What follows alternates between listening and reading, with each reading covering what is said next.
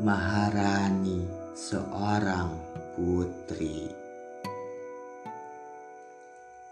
Ada seorang wanita yang telah mampu untuk membuka kembali tentang apa itu isi hati. Ia sangat begitu sederhana dan ia sangat begitu baik pula.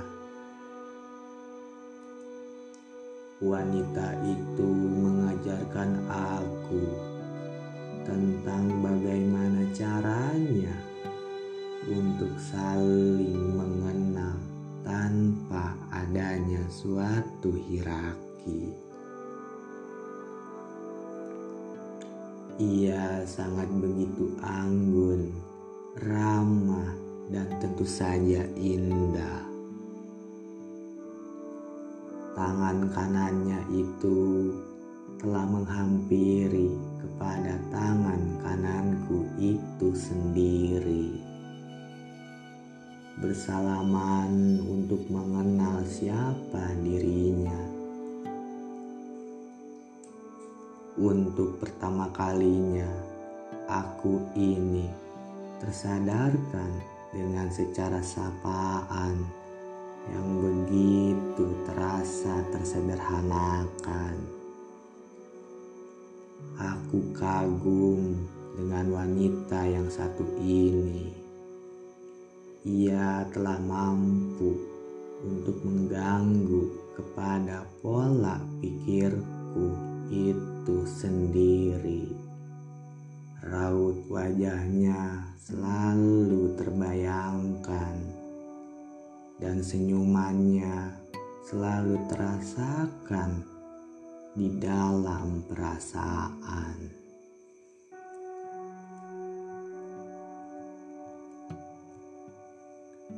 Indah untuk menjadi fiksi dan tidak indah untuk menjadi kenyataan. Terlalu menyakitkan bila itu terimplementasikan dengan secara ingin untuk memiliki. Hati ini telah terusik dengan kehadirannya ia adalah wanita yang begitu terlalu sulit bagiku untuk menemukannya itu kembali.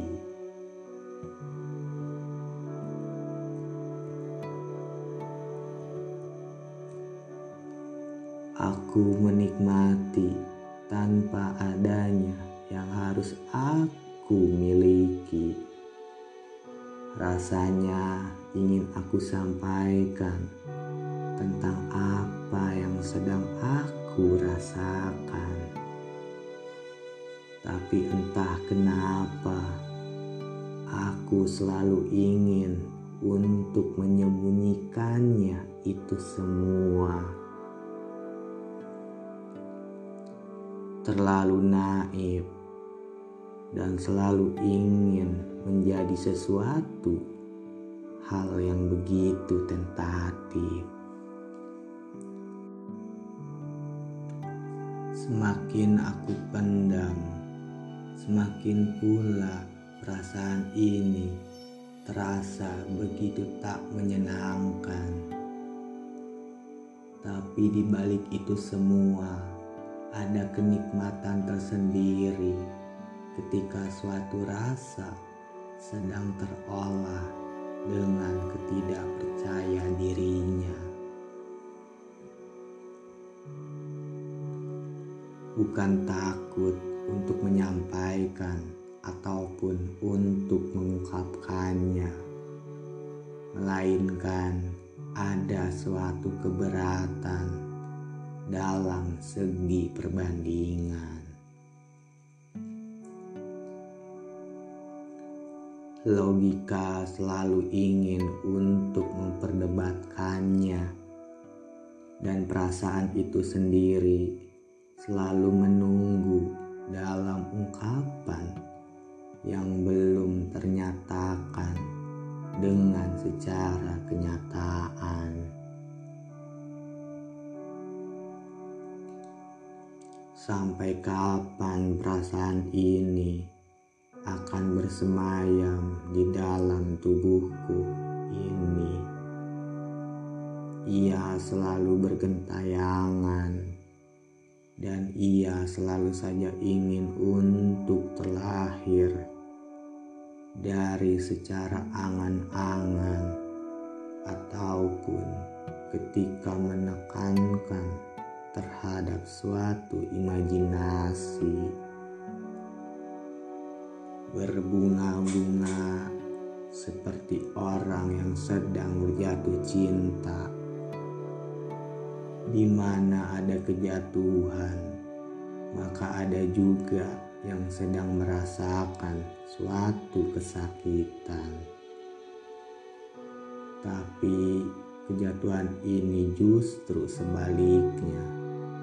Entah atas dasar apa, kejatuhan ini sangat begitu terasa sulit untuk aku ungkapkan dengan secara kata-kata.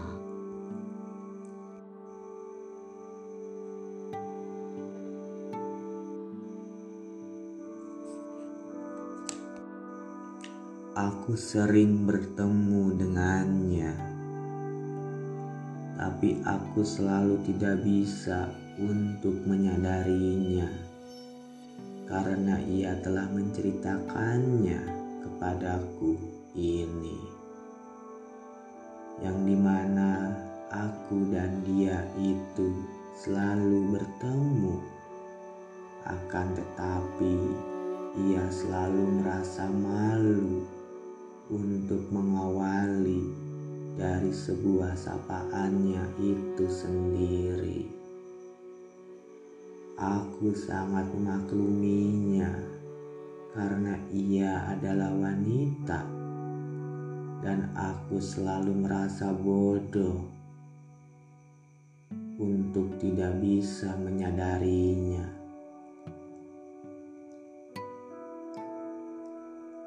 Seandainya aku ini lebih peka kembali, maka aku tak akan pernah untuk menyalahkan kepada diriku ini sendiri. Terlalu lama untuk menyiksa terhadap suatu stigma, pandangan terhadap cinta. Aku selalu ingin untuk menjauhinya karena cinta itu sifatnya untuk datang dan tidak bisa untuk terundang dengan secara kesadaran di dalam suatu perilaku yang telah merasakan suatu perasaan di dalam tubuhnya itu tersebut. Bukan hanya tentang gejala dari biologi saja, melainkan adanya sesuatu yang sulit rasanya untuk aku ungkapkan. Reaksi mengenai suatu kimia yang telah ada di dalam kepala itu membuat aku menjadi terlena dalam kebutaan yang telah menjadi suatu objektif ketika hati ini sedang ingin untuk menjadi sensitif. Apakah aku salah mencintai orang yang telah ada termiliki dari orang yang ia cintainya itu sendiri? Jika itu salah, kenapa ia selalu hadir di dalam benak pikiranku ini? Dan kenapa juga ia selalu hadir di dalam perasaan ini? semua itu selalu ada yang ingin tercipta kepada suatu rasa yang selalu saja terbawa-bawa oleh perasaan. Lalu pada akhirnya akan menimbulkan kepada keliaran terhadap sebuah imajinasi yang selalu terangkat oleh sebuah intuisi dan akan mengakibatkan kepada suatu lingkaran terhadap bagaimana caranya untuk mengerti dengan secara logikanya itu sendiri. Aku ingin untuk menutupinya, tapi itu selalu tidak mudah untuk aku lakukan. Karena perasaan selalu tidak bisa untuk membohongi. Aku ambigu, aku ambivalen. Dan aku sangat begitu mengakuinya. Terima kasih kepada Maharani seorang putri yang memang pantas untuk diakui dengan secara mengagumi tanpa aku bisa untuk memiliki. Aku senang telah bertemu denganmu itu dan aku telah menerima suatu rasa darimu itu sendiri. Engkau begitu elok, dan aku telah menjadi bengkok. Aku tidak patah karena aku adalah rotan yang di mana hanya bisa sekedar untuk berbengkok saja dan tidak bisa untuk menjadi patah dalam keabadian. Karena ini bukan untuk terpaksa, melainkan ini telah terlahir dengan secara sendirinya.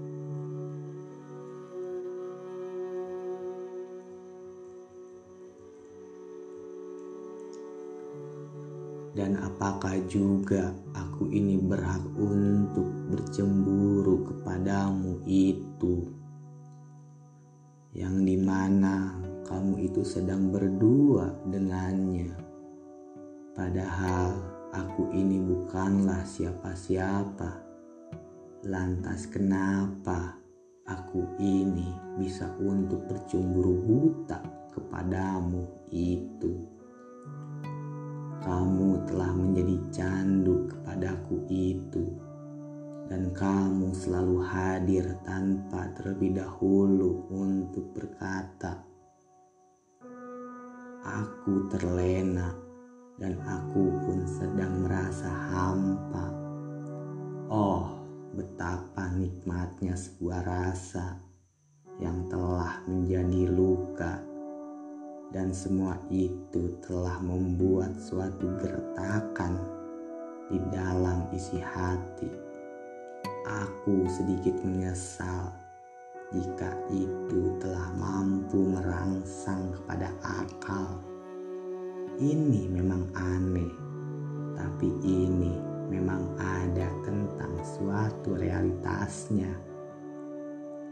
Aku tidak boleh mencintai dari orang yang telah ada untuk mencintai kepadamu itu sendiri.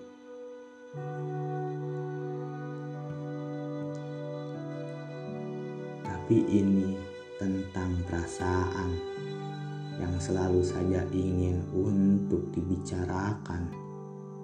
Sungguh begitu kagumnya apabila aku ini sedang menikmati dari sebuah candu yang telah menjadi api cemburu.